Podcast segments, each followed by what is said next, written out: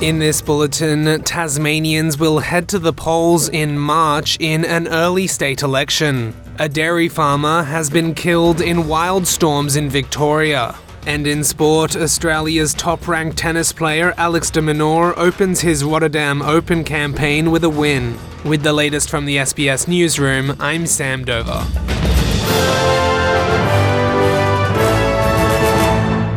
Tasmanians will head to the polls on the 23rd of March after Premier Jeremy Rockliff called an early election more than a year ahead of schedule.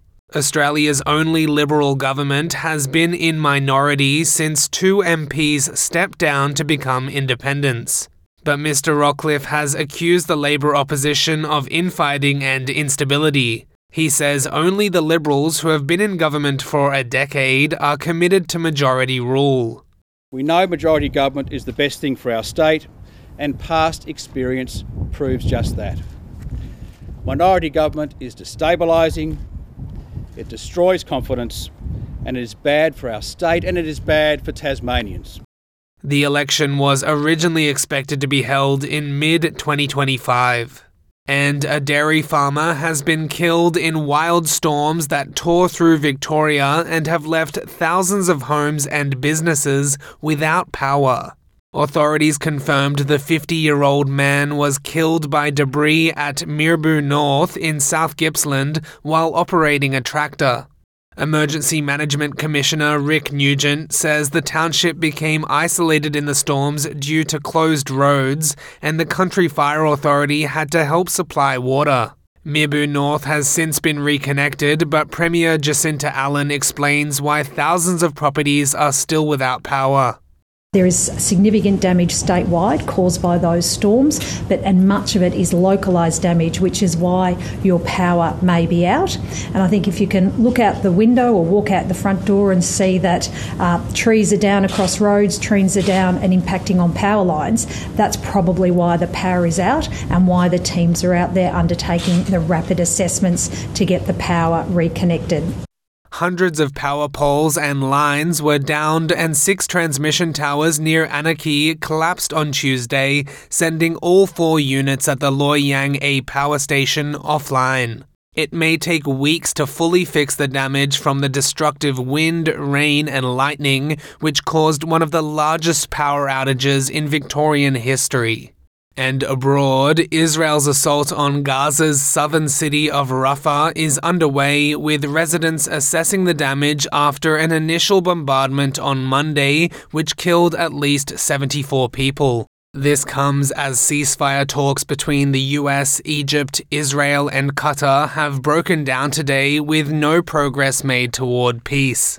Already, more than 28,000 Palestinians have been killed by Israel, with women and children making up more than 70% of those killed, according to Gaza's health ministry.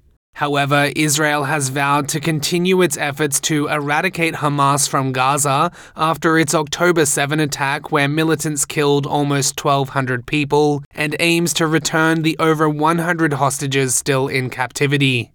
Ibrahim Hassuna's entire family was killed by an Israeli warplane on Monday when his home in Rafah was destroyed in the bombing, which flattened residential buildings and tent communities holding refugees. We're a beautiful family that consists of eight members my brother and his wife and their three children, my father, me, my brother Muhammad, and my mother. As you can see, we used to sleep next to each other, as it's a small place with no space but to sleep in one place. The targeting was direct, we found them torn apart. They were directly targeted, killed in cold blood, with no mercy. Meanwhile, one of the nation's leading economists says Australia could emerge as the world's first zero carbon superpower by focusing on green export industries. Economic advisor to the Hawke government, Ross Garnaut, has told the National Press Club in Canberra Australia could also cut anywhere between 6 and 9% of global emissions. Professor Garnaut and former ACCC Chair Rod Sims have outlined a 15 step policy plan under which they say decarbonising exports like green iron and green aluminium could lead to prosperity rivaling the mining boom. Professor Garnaut has also responded to a protest against domestic renewable energy last week, led by Nationals MP Barnaby Joyce. He says widespread renewable energy will not require the use of Australia's best farmland.